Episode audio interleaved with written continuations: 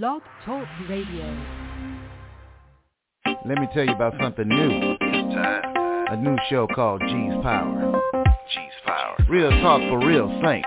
Are you ready? And it's for real. Welcome to G's Power Hour live every weekday at eleven thirty a.m. on Never Had It So Good Entertainment Network. Your host, G, will bring you informative and entertaining guests and a variety of topics in a way that you can absorb and enjoy. Listen in weekdays and call in at five one six, three eight seven, one nine four four. We love interaction. All shows can be downloaded if you miss one or found on iTunes the next day. G's Power Hour is powered by Never Had It So Good Sports Media Network. G's Power Hour. Yeah.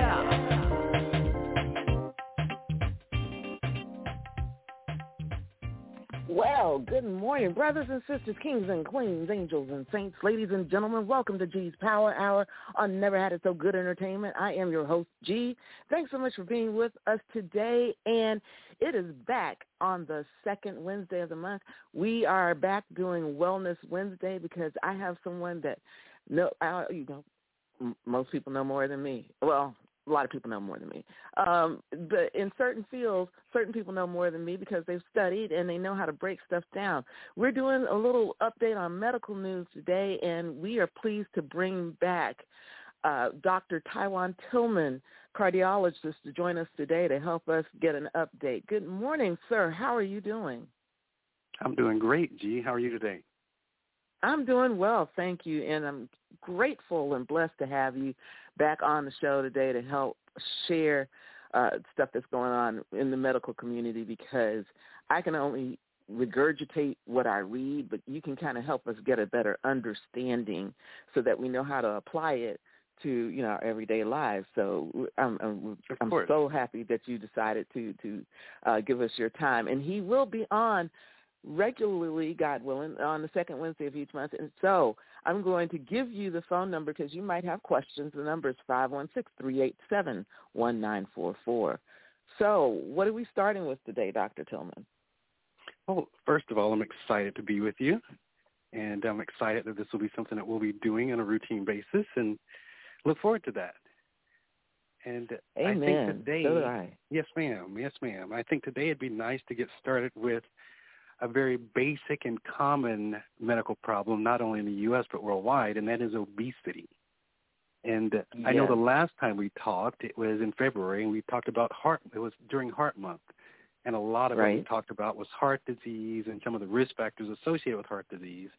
And obesity has underpinnings to almost all of those. And uh, I thought we'd sort of go in today and just really detail some of the things associated with diabetes, the way it can be managed effectively, and also um, some of the new medications that have been approved for diabetes, for excuse me, for obesity. And uh, it's been in the news a lot. You see it uh, in the news, you see it on the internet, and it's because some of these newer medications have become extremely popular. They're medications that uh, a lot of people are using in Hollywood, and you know, a lot of influencers are using them, and so it's something that normally you would see mostly in medical circles, but now it's just in the general sphere and everybody's talking about it. And it's gotten to the point where so many people are using these medications that the patients that need them, for example, for diabetes, they're not even available anymore because they're getting overused for weight loss. Not, I shouldn't say overused, but used very frequently for weight loss. And they never intended the drugs to be, or never thought the drugs would become that popular because they were never invented for weight loss, but turns out they are very good for that indication. So that's something else we'll talk about today as well. But in general, I, you know, just want to start with uh, talking about obesity, and sort of we'll talk about some of the uh, epidemiology or prevalence of diabetes in our population, and uh, we'll talk about um, some of the things that you can do to manage obesity and some of the things that uh, make it so difficult to manage and difficult to lose weight, keep it off. So, so before we go forward, let me ask a question yes. about something that you said, that a lot of these medications, and I've seen that too, and even, even my husband and I, um, he's taking diabetes medication right now. I'm I'm trying mm-hmm. my best and not to not go there.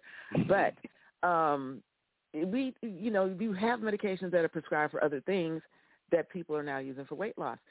Is there mm-hmm. not some sort of regulation that the medication, this medication is designed for this and should only be used for this, or uh, why why is there such, I guess, flexibility in the ability for people to get medications that were designed for one purpose but are now uh, commandeered for something else? Well, that's an excellent question, and the answer is yes and no. Um, if you think back to the COVID epidemic, hydroxychloroquine was in the news very heavily, and particularly early on, people thought that may have been some cure or panacea to the virus. And um, hydroxychloroquine is a medication that's used for a lot of patients with autoimmune or inflammatory disorders, and um, and those patients depend on that medication. And so there's a certain supply that um, drug makers make because they sort of know how many patients need that medication, and they don't want a lot of excess inventory sitting around that may expire.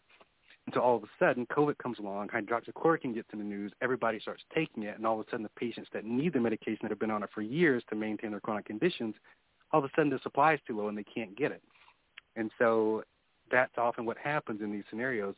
Hydroxychloroquine was never intended for COVID use, but you can use those medications off-label. And so if a physician writes an order for a patient to have hydroxychloroquine, even if it's used for a different condition, as long as the physician approves it, it's called off-label use, and that's okay, even though the F D A hasn't approved it for that indication. And so that's something that happens quite a lot. But it's also, you know, part of the reason why medications that we use for one indication, you find out it works for another indication. Physicians may start to use it for that indication, and then the F D A may then study it for that indication, and it may get approved secondarily. And so that's been the case with a lot of medications over the years, where it started with one issue, one for one indication. Take, for example, most of the medications we use now for enlarged prostate. They were originally blood pressure medications. They weren't great for blood pressure, but then we found out that, hey, it works for enlarged prostate. And so then doctors started using for that, and then it became approved for that, and now they're only used for prostate because they weren't great at blood pressure in the first place. So sometimes it's serendipitous discovery, and, um, it, you know, giving doctors that freedom allows you to sort of get experience using medications for different indications. And that does sometimes become a problem. It can be a problem if there's a limited amount of a medication, or medications are difficult to produce, and also if something becomes just like extremely popular like these medications have. And that's sort of where we are right now with these weight loss medications. Okay. Does that all make sense? I'm going to hijack. Yeah, it does.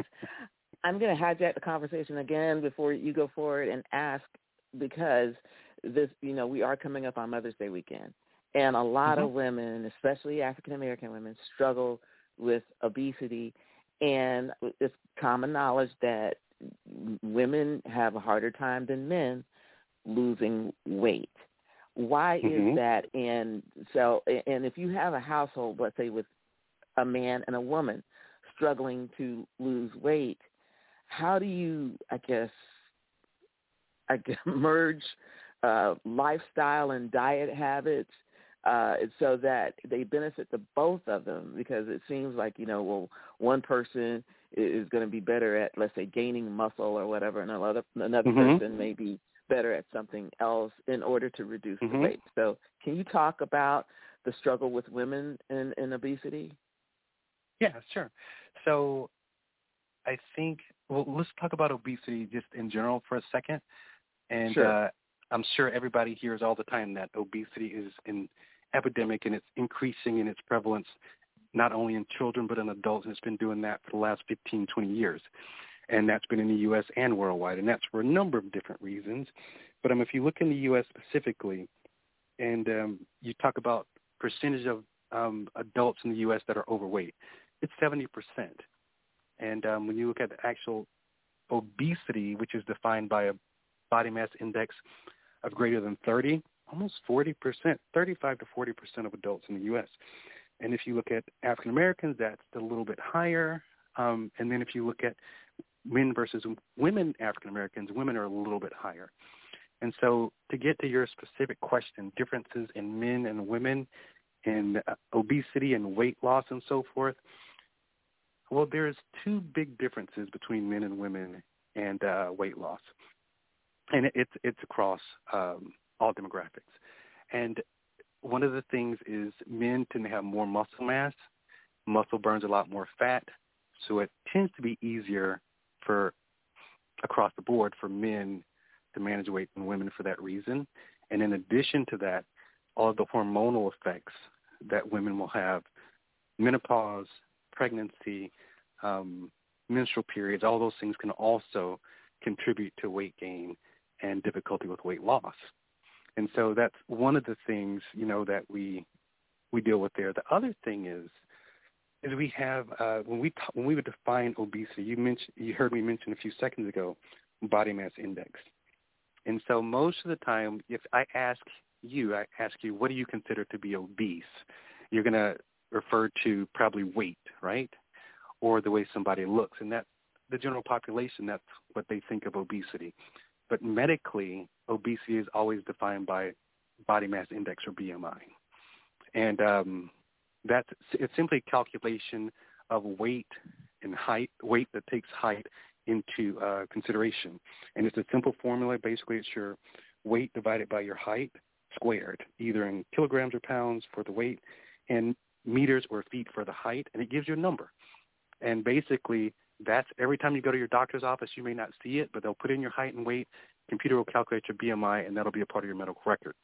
And so whenever it comes to calculating or determining the true definition of obesity, medical obesity, what your insurance companies will use, what the uh, doctors will use, it's actually the B M I number, not your weight itself. The problem with that is it's indexed to height. And so it tends to penalize women more than it does men for that reason, because women tend to be a little shorter than men. And so there's all these other things. So, you you know, you based purely on B M I, you may get more women classifying, slightly more women classifying to be obese as compared to men just for that reason as well. So the B M I is it's not a perfect measure, but it's, it's what we got and what we use at least for now to define obesity. And so when it comes to you're asking how do you – if you have two people in the same household, men versus – a man and a woman trying to lose weight – that actually is not an issue because the principles are the same. Weight loss is, and on one hand, it's very simple. It's also an oversimplification. It's the amount of calories that you take in and the amount of calories that your body burns. And you want to be at a deficit, right? And so if you're at a deficit, at least on paper, you should lose weight. The problem is, number one, staying at that deficit, and then dealing with all of the external factors and genetic factors that may make that difficult. So there's a reason why a lot of times people will lose weight, but then they gain it back. And it has to do with all those other factors that we can touch on as we go on. But I think to answer that question, that's that's one of the reasons why it can be difficult to lose weight and hold on to it or hold on to the loss. But as far as men and women, the principles are the same as far as the baseline thing that you should always consider if you're trying to lose weight is behavioral modification. So what are the things that you can do behaviorally that can help you lose weight? Because a lot of times it's almost like smoking. I have patients that want to quit smoking, and they typically associate smoking with certain patterns. So if they drink coffee, they smoke. If they go to lunch with John, they smoke. If they go on vacation for a week, coffee, and they don't see John, they don't smoke for days, and they don't think about it. As soon as they get home and they have that coffee, they want to smoke. So it's associated, it's a learned behavior, the pattern. And eating can be the same thing. A lot of times you eat out of habit, not out of hunger. And, you you know, you try and find those patterns, those behavioral patterns, and you try and disrupt those things. And that is one of the one of the strategies that you can use, at least for behavioral modification. Then you want to look at what you're actually eating, the type of food that you're eating. You want to look at your exercise habits. There are all these different types of medications that can make you gain weight. Sometimes there are genetic factors that can make you gain weight. And so when you really get into weight loss, on one hand, it's very simple as far as calories in, calories burned. But on the other hand, there are a lot of complex issues that you can sort of drill down and get very granular with to figure out what you can do for every individual to lose weight. So it has to be individualized, but the general concept is the same for everyone. We're here with Doctor Taiwan Tillman, and we are talking obesity right now. And but if you have questions on other medical issues, please feel free to call. The number is five one six, three eight seven, one nine four four. And when we come back, I want to talk about a couple of things. One is the obvious question in terms of, in terms of exercise versus diet, or exercise and diet. And then the other question is how weight loss is depicted on television, uh, and, and if that is helpful or hurting um, when it comes to uh, weight loss. So this is G's Power Hour on Never Had It So Good Entertainment, and we will be right back. Over the past sixty years, Dove Beauty Bar's superior formula has remained unchanged. But when it comes to beauty, everything changed. Together, we redefined beauty. We said no to stereotypes and yes to every type. We let go of judgments and embraced what makes us unique. We're proud to have been there with you, caring for you every step of the way. Here's to the next sixty years. Having a wedding, reception, family reunion, planning a banquet, or some other fundraising event. Need to share your knowledge through a workshop or seminar, or it's a difficult time and you need to plan a wake or repast. Let us help. At Our Gatherings, let us reduce the stress and make the occasion memorable, treasured. Call Our Gatherings at four zero seven, nine six eight, nine three eight seven or email ourgatherings at yahoo dot com. Let us help plan your special event. Good morning. Welcome back to G's Power Hour on Never Had It So Good Entertainment. I am your host, G. Thanks so much for being with us today. Here with Doctor Taiwan Tillman, we're talking health issues, medical issues. It's Wellness Wednesday. If you have questions, the number is five one six, three eight seven, one nine four four. So, diet and exercise, diet versus exercise, um, what plays, I guess, the bigger role, or how do they work together? Well, they certainly work together. Now, If you if you're going to ask me if you have to choose one, it's going to be most effective. But ideally, you should do both. Um, there are patients, for example, that have mobility issues, that have trouble with exercise. But in general, diet and exercise, they're both very important parts of a healthy lifestyle and maintaining a healthy weight. And the importance of, of exercise, it can't be understated. However, if you've ever been on a treadmill, use one of these machines that sort of gives you a rough estimate of how much, you know, how many calories you burn in walking for, you know, thirty minutes. You walk for thirty minutes, mm-hmm. you're going to burn, you know, maybe a couple hundred calories at most. And, uh, mm-hmm. you know, you go and you you drink a, a recovery drink or anything after that, and you've already taken your two hundred calories back in, right? Wow. Now, imagine cutting your portions in half that you would normally eat in a day, and you may cut out eight hundred to one thousand calories. And so diet is so much more effective and so much more important in weight loss than it is um, than it is exercise. And if you think about it, we were talking about earlier, basically you're looking at the amount of calories that you bring in versus the amount of calories that you burn. Most of the calories that you burn on any given day is due to your ba- body's basal metabolism rate. And that is basically the energy that your body burns to just function and stay alive, digesting food, your brain, your heart beating, breathing, all the metab- metabolic functions that your body performs on a daily basis. That burns more energy than what basically what you're going to um, burn doing exercise, unless you're doing really extreme exercise, which nobody does every single day. And so that basal metabolic rate is sort of genetic. That's what you're born with. So when you talk about people, or when you see people that are skinny and they eat whatever they want to eat and live however they want to live, but they stay skinny, those are people that have, you talk about a high metabolism, that's what that is. Their basal metabolic rate is just genetically high, and they burn a lot of energy sitting around doing nothing all day. And then there's other people that have a slower metabolic rate where they don't burn as much energy doing things or just sitting around on a daily basis, so their basal metabolic rate is lower, and it's more difficult for those people to lose and or maintain a healthy weight. And so that's why diet plays such an important role, because most of the energy that your body burns is genetic, already pre-programmed. And you can, you know, dabble in the margins of that with exercise, unless you're doing really, really extreme exercise. But diet is extremely important. So you can lose weight with a healthy diet and not exercising, but it's very unlikely that you're, that you're going to lose weight and maintain it if you don't eat a healthy diet and you exercise, even if you exercise like mad. If you're not eating right, it's not going to pay off. So there is no controversy of exercise versus diet. Mm-hmm. It's exercise and diet, but diet is going to be more impactful overall as compared to exercise.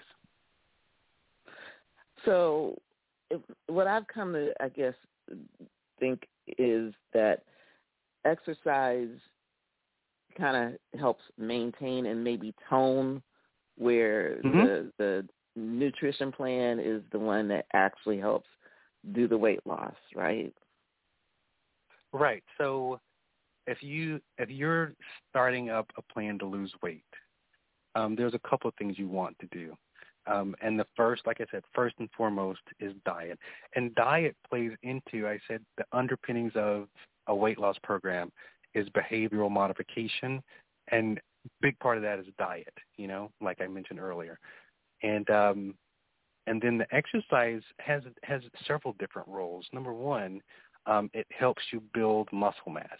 And like I said earlier, the more muscle mass that you have, the easier it is to maintain not necessarily weight, because um, you're not always targeting weight, but it does help you decrease your fat levels because muscle burns a lot of energy. And so if you have someone that has one hundred twenty pounds of fat on their body versus one hundred twenty pounds of muscle, that muscle has a much higher metabolic rate, has a lot more blood flow, and uh, requires a lot more energy to maintain itself than does the one hundred twenty pounds of fat. So that person's basal metabolic rate is higher than someone that has the same weight of fat. So one way to increase your basal metabolic rate is to decrease your amount of fat and increase your um, percentage of body muscle, and that will increase your basal metabolic rate. Okay. That's so many things I could say. Uh, but anyway, so... Ask away.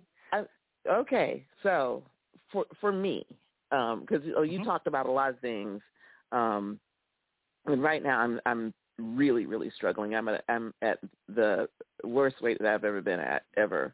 Okay. Um, and I know some of it has to do with diet, and then some of it has to do, you talked about hormones. I have a thyroid issue. Um, yes. I, now, normally, it, it, it, because you also talked about, um, oh, goodness gracious, you talked about genetics and stuff like that. When I was younger, I was really thin. When I went to college, I was ninety-five pounds. Okay. Really? I was, yes, really. And people would ask my parents, does she eat? Like, she eats like a horse. Okay.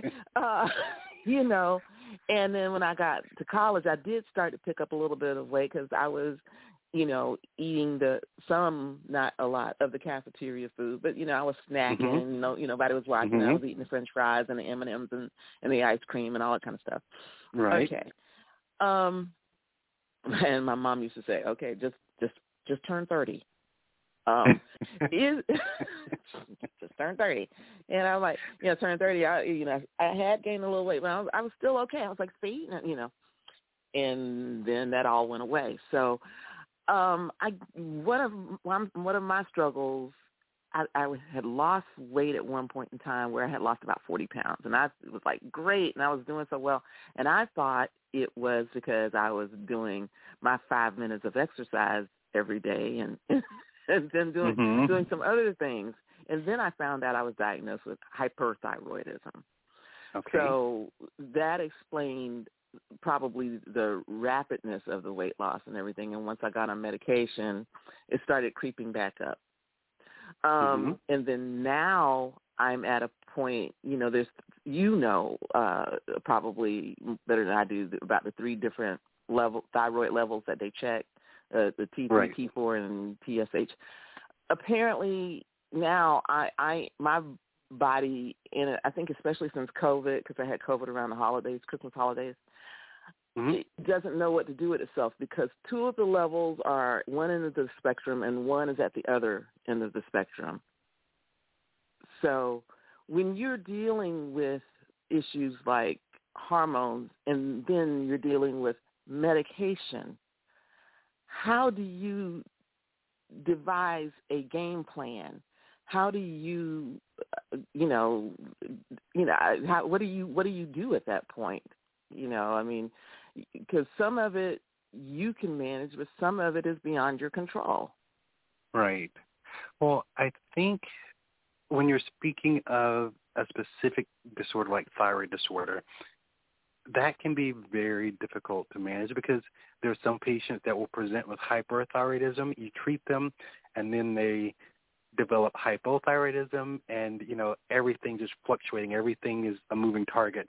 And until you get that all regulated, um, it can be it can be quite difficult to manage.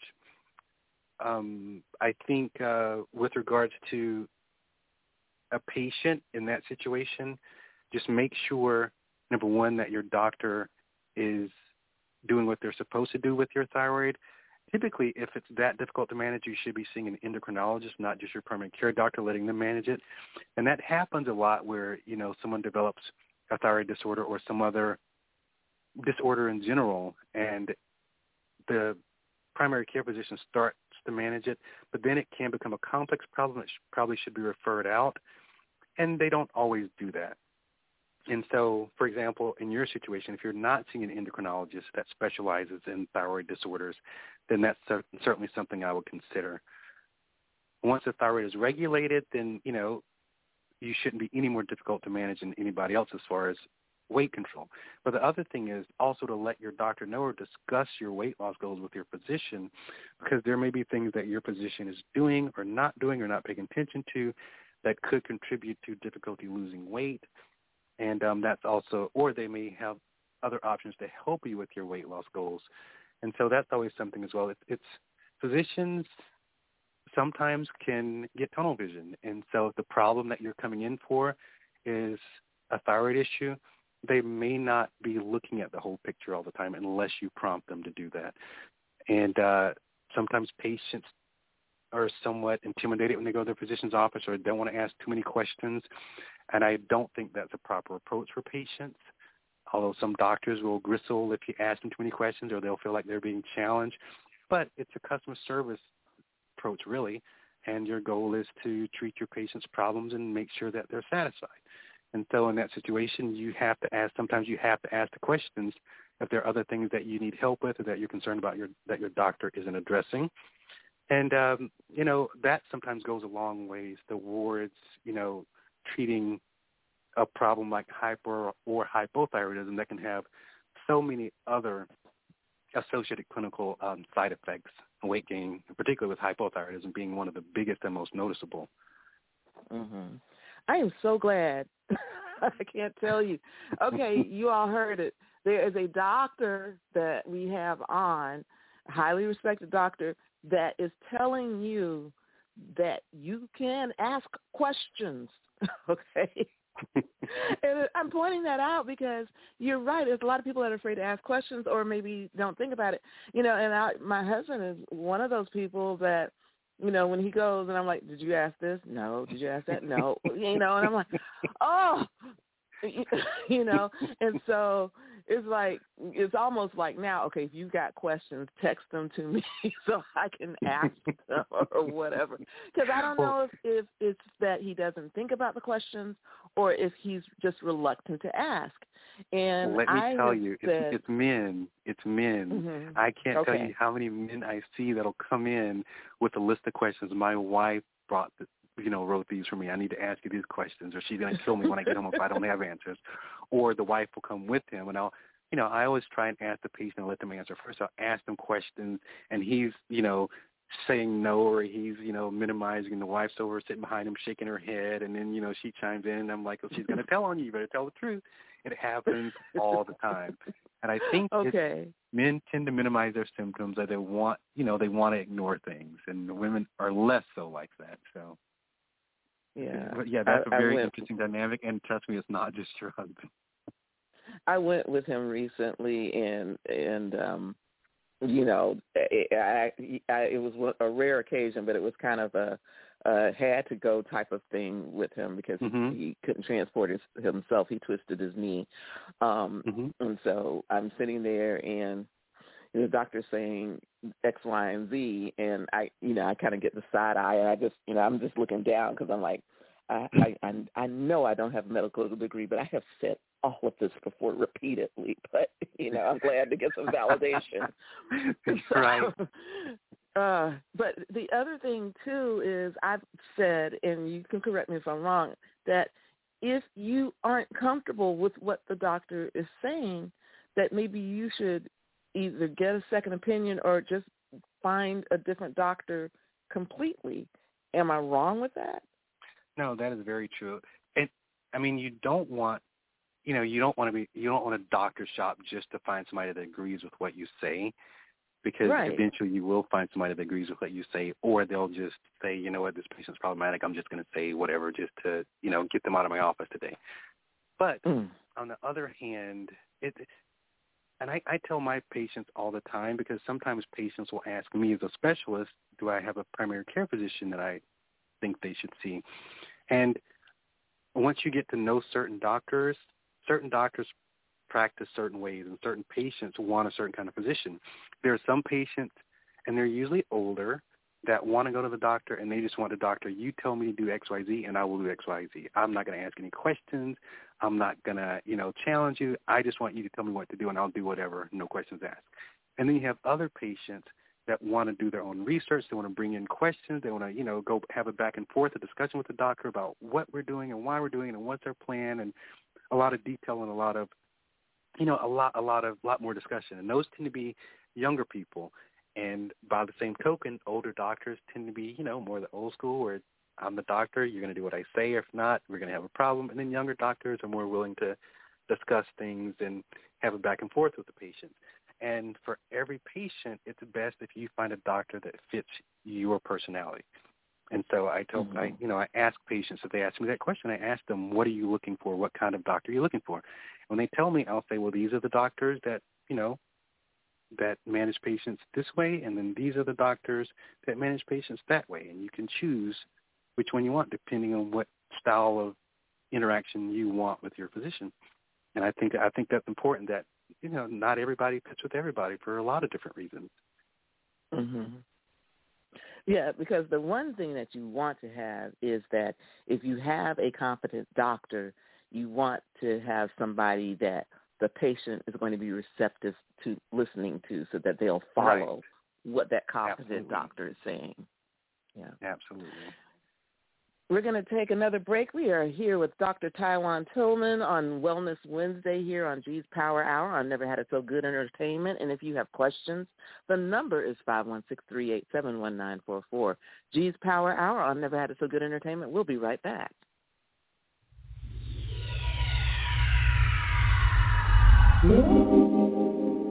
Does it appear the long arm of the law is working against you instead of for you?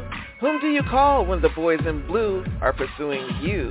When the wrong person behind bars may end up being you? With over forty years combined legal expertise, Anderson and Welch bring to bear a smart, sound, sensible defense of those caught in what may be the unrelenting grip of the legal system. Turn to Anderson and Welch first to get ahead of trouble, not fall into it, by calling five six one, eight three two, three three eight six. That's five six one, eight three two, three three eight six. That's Anderson and Welch Law Firm online at anderson and welch dot com. That was Anderson and Welch. Kevin Anderson, who actually introduced me to Doctor Taiwan Tillman, who's on G's Power Hour today. Good afternoon. Welcome back. And the number is five one six, three eight seven, one nine four four. We are talking medical news, health news on Wellness Wednesday, and, and right now we're talking obesity. So my question is, what is a,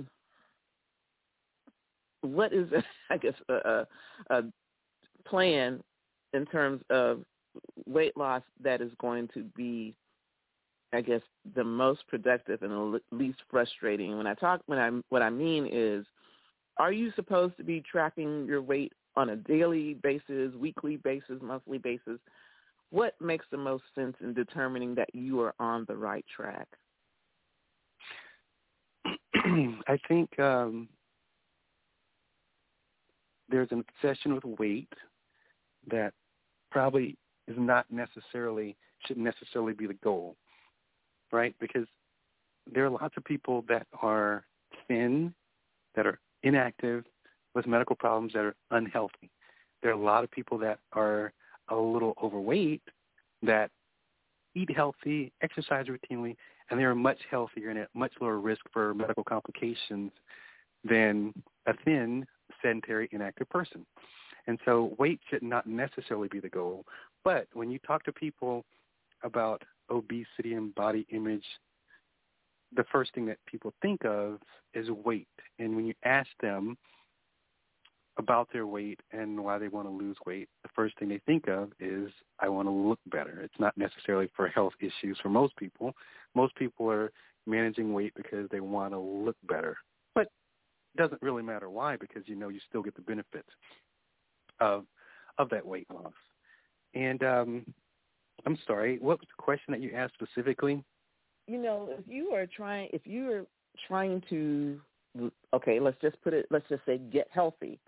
And let's say okay. weight loss is part of that.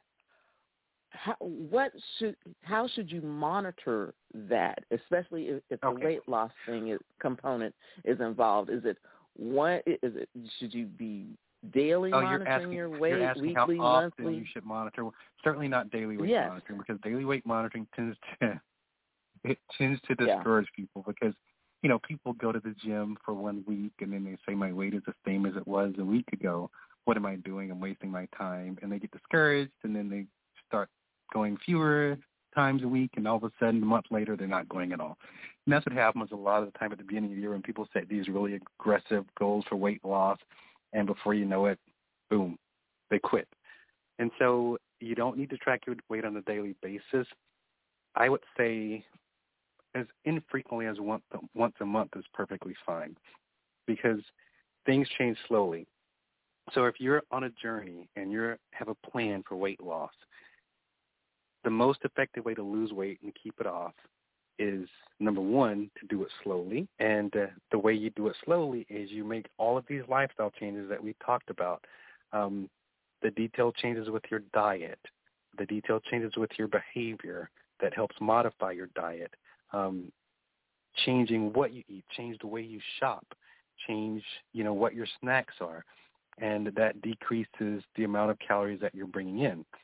And then in addition to that, you change your activity habits, you increase your exercise.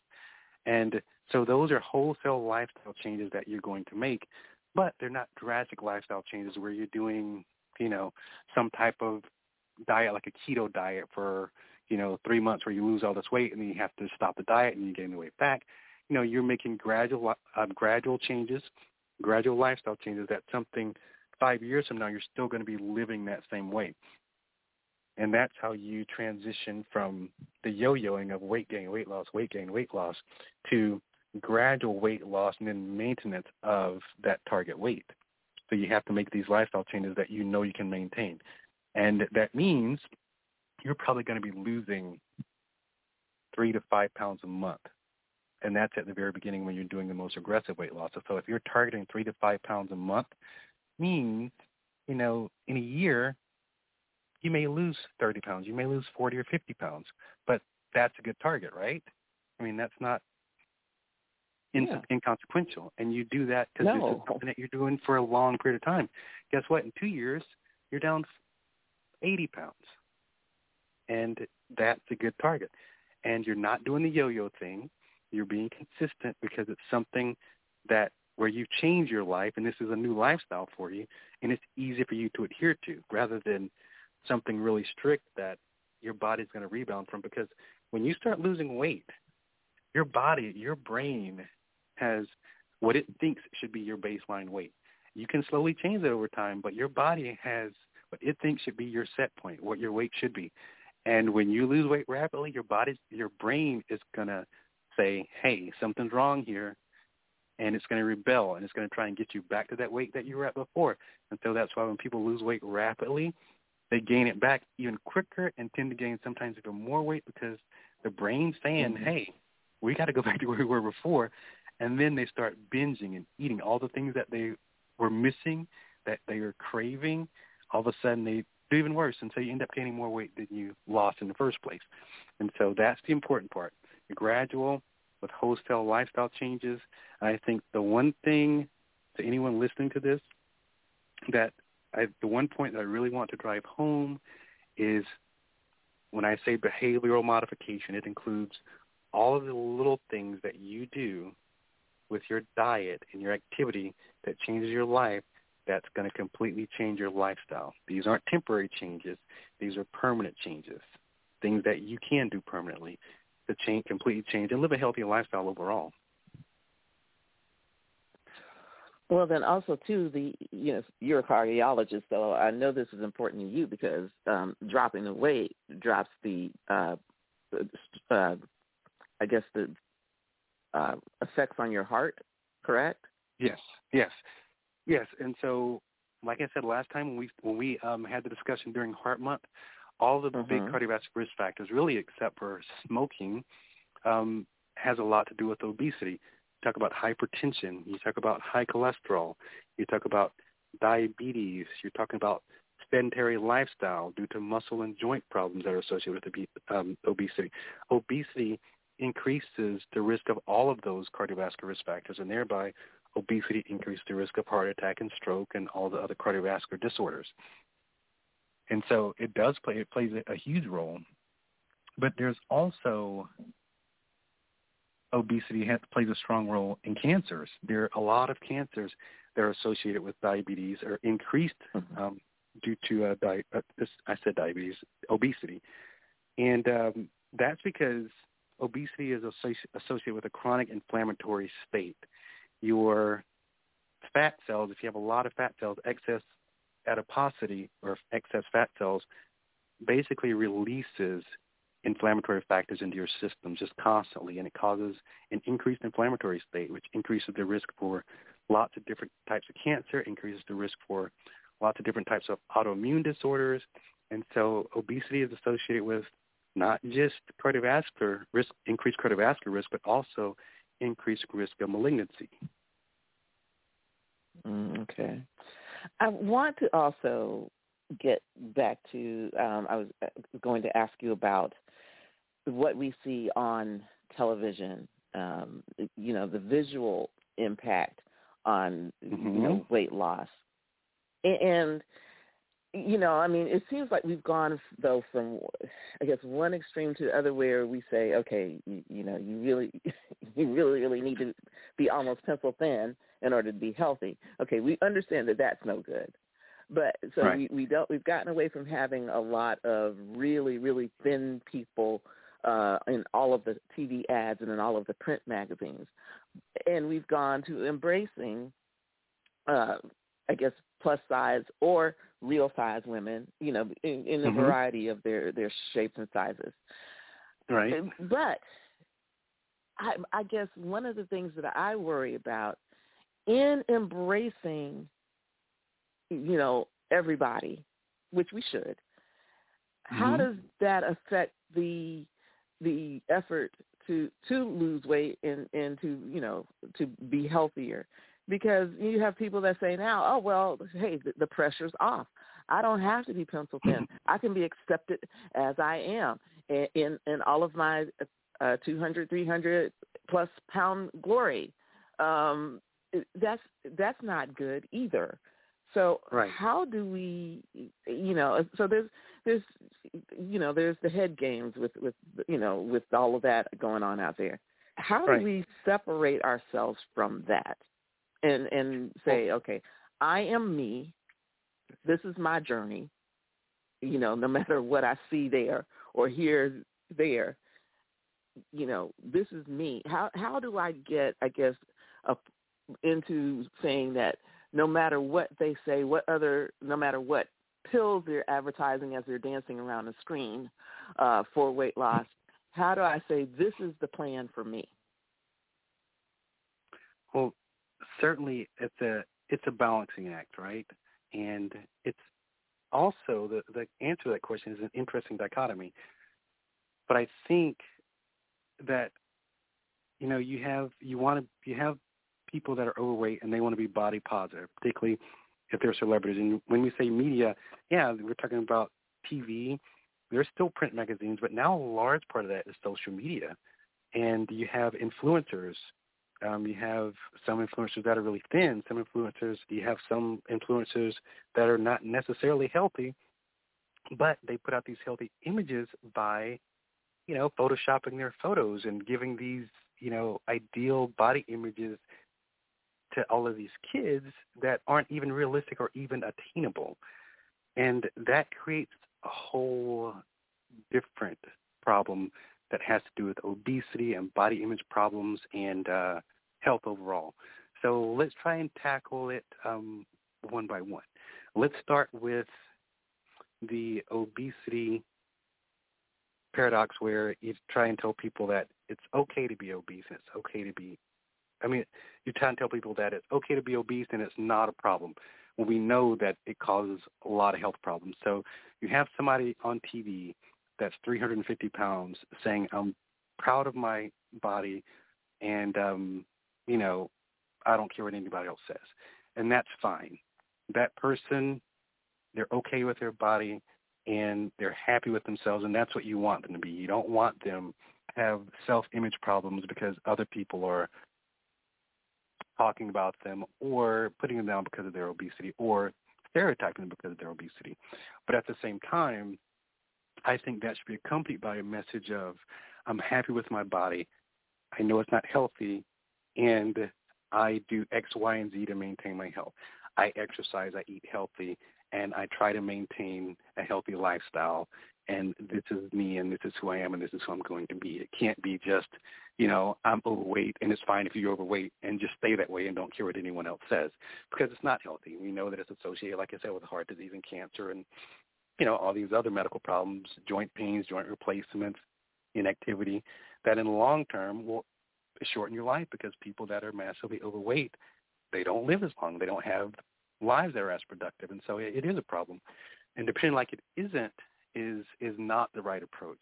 And so I think we have, as you mentioned, gone down that um, path a little, and we need to come back from that, or at least temper that with additional information, where you can say that you can be body positive, but you can also be realistic about what body positivity means. Body positivity is the way you feel about yourself, but it doesn't mean that you have to be, that you have to settle for that. So you can be happy with your current job. It doesn't mean that you don't have aspirations for a better job or for a better career.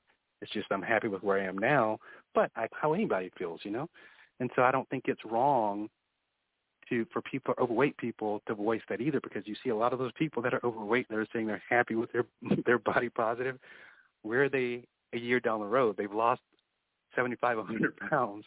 And then the people that they were telling that they were okay to be overweight, they're mad at them and they're giving them mean mean tweets on social media, because you left us, now you've lost weight, I thought it was okay. And that's happened with several different celebrities that I won't name. But that's what they were thinking. They were saying it's okay, but they also were thinking to themselves, I can do better, and my goal is to lose weight and be healthier. Now, when it okay. comes to oh, – you have a comment no, about no, that? No, go ahead. Go ahead. Okay.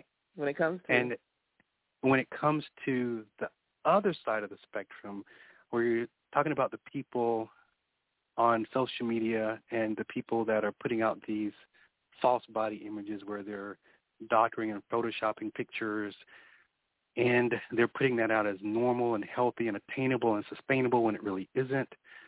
Um, problem as well, because if you look at, you know, I watch T V and, you know, I read magazines, or I don't look at a lot of social media, but if you look at younger people, their primary interaction, even if they watch T V, a lot of times they're watching T V shows, streaming T V shows on their phones or on computers, and they're getting social media ads while they're doing that, or they're on social media hours at a time rather than watching T V.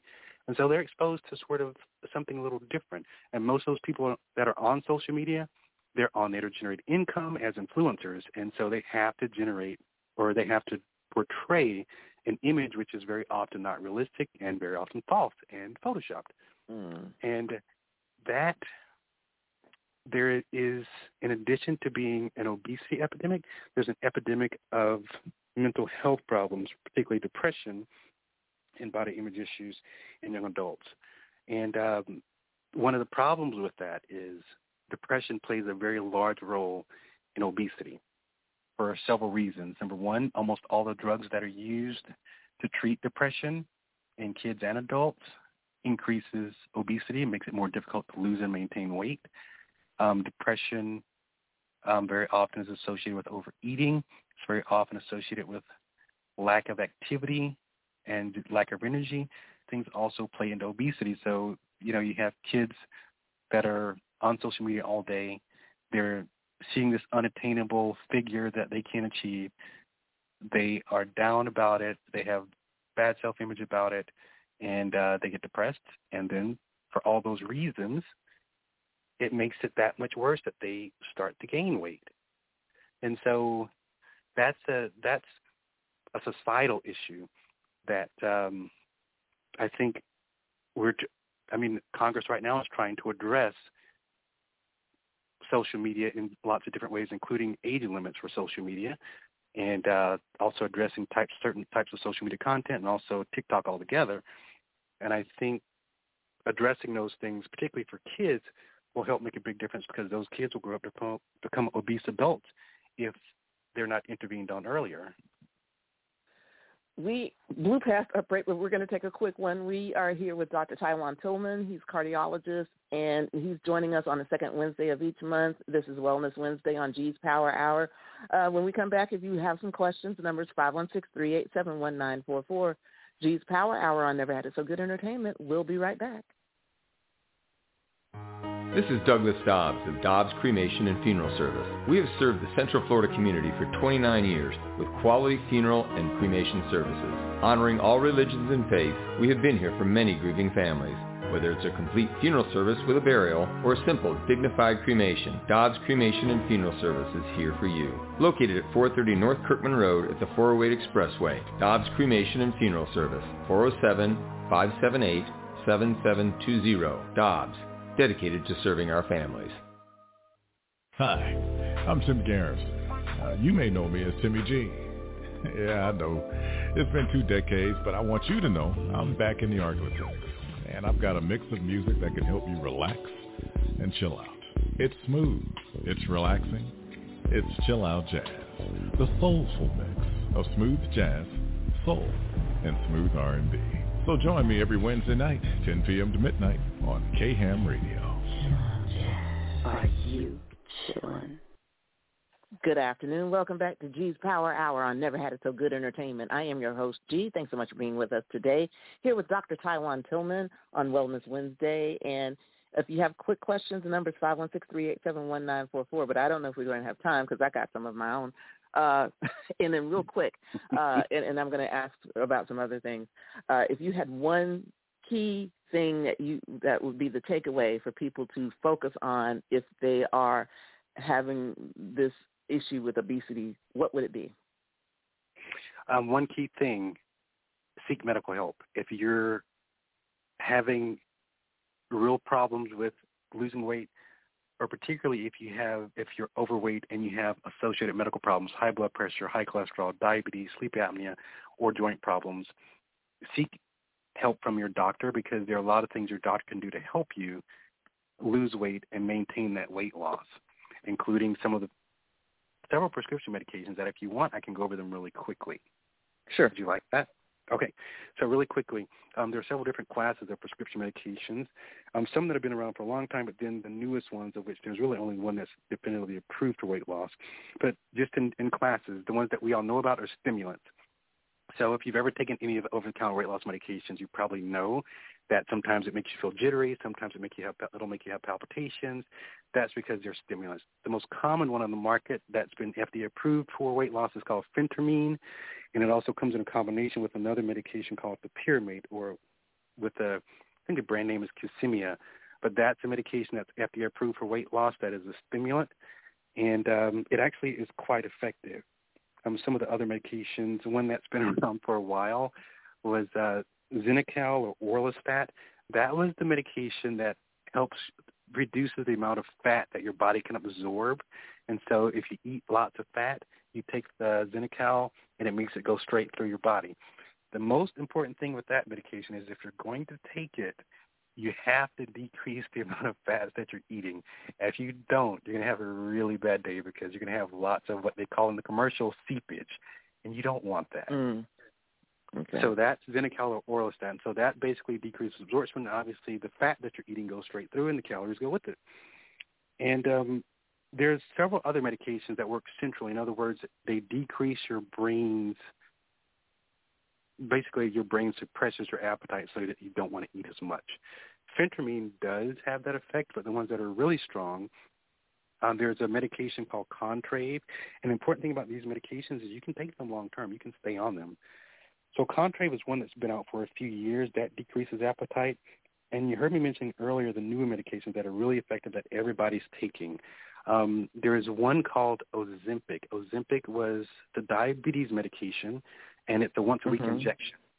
And it was approved for diabetes. When they studied it for diabetes, to get the approval for diabetes, they found out these patients are losing fifteen to eighteen percent of their body weight without changing anything else, not exercising, not doing anything else. And so it got on the market for diabetes, and then they looked at the data for weight loss, and F D A approved it as a weight loss medication. Whenever they have a medication that has one indication and they approve it for another, they get a second mm-hmm. name. So the weight loss name is called um, Wegovy. The generic name okay. is called semaglutide. So both Wegovy and Ozempic are the same medication, semaglutide, but Wegovy is the indic- is for an indication for weight loss. And so if you're writing a prescription for patients, if they don't they have diabetes and you want insurance to cover it, you have to write um, Wegovy instead of Ozempic. But mm. in order for insurance to cover it, I think the threshold for the B M I is twenty-seven for the uh, for these weight loss medications. And the reason that they're so effective is because they do decrease uh, – it decreases it decreases your appetite. And it does so without a lot of side effects, and it's something that you can take for really long periods of time, and it is very effective. Um, I put patients on it, and, you know, by and large, they come back. In two, three months, they've lost fifteen, twenty, thirty pounds. If they exercise and they're really aggressive with lifestyle changes as well, um, yeah, thirty pounds in a few months is easy. And because you stay on the medication, you maintain that weight loss. It can also be combined with other medications like the phentermine that we talked about um, and some of the other medications as well. And uh, a lot of patients that are diabetic, obviously, they, um, they're obese. And so it's a, you can kill two birds with one stone in that scenario. And it can also be used with some of the other diabetes medications as well. And so there is there is a pretty um, big armamentarium that doctors have, at, at least if it's something that they're educated on, that they can prescribe and really make a big difference in helping patients lose weight. And that's one of the things, you know, you asked about one of the things mm-hmm. that I would recommend. That's one of the reasons why I said right. go visit your doctor and discuss your weight loss with your doctor, because they can sometimes put you on a pathway to help, and also look at some of the other medications that you may be on that they may be able to get rid of, and also if there are underlying undiagnosed medical conditions that may be contributing, they'll look into those as well. Doctor Tillman, thank you. No questions, obviously. You got to save them for next month, but we appreciate you being with us, and you have a blessed day. And thank, thank you, you for all having for being me. You with have us. A blessed day as well. Thanks. And thanks for being with us. This has been G's Power Hour. I never had it so good entertainment. Be well, be safe, be blessed. The Warrior Princess, Attorney Nadine Brown, is going to be on tomorrow. Please remember, all real power comes from God. Take care. Thank you.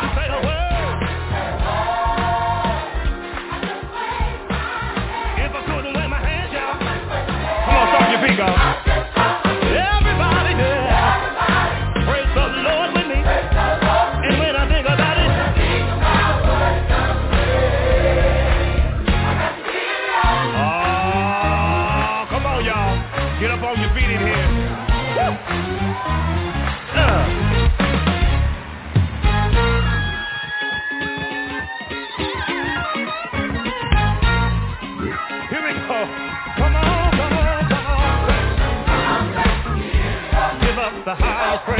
Come on, come on. Give up the highest praise.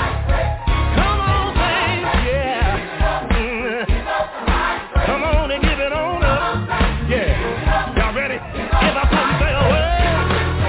Woo, yeah. And if I couldn't wave my hand out, what you gonna live? Everybody, praise the Lord when they praise the Lord. And when I think about what God did, I got to feel it out. Woo! Uh, now it's good to stomp your feet and clap your hands. But the best kind of praise is when you open up your mouth. Come on. You gotta say something. Yeah, yeah, yeah. Hey, hey.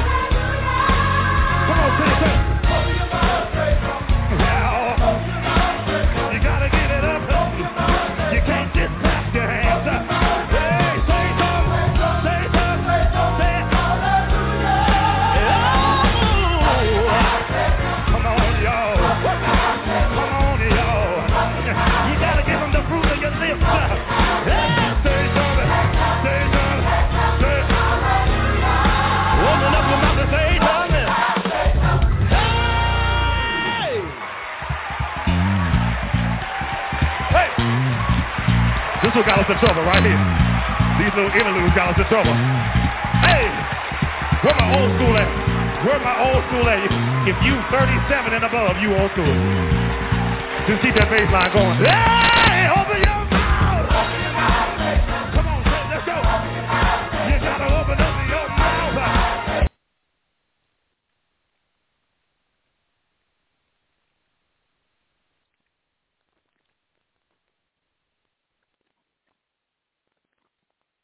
With the Lucky Land Slots, you can get lucky just about anywhere. This is your captain speaking. Uh, we've got clear runway and the weather's fine, but we're just going to circle up here a while and uh, get lucky. No, no, nothing like that. It's just these cash prizes add up quick. So I suggest you sit back, keep your tray table upright, and start getting lucky. Play for free at Lucky Land Slots dot com. Are you feeling lucky? No purchase necessary. Void where prohibited by law. eighteen plus terms and conditions apply. See website for details.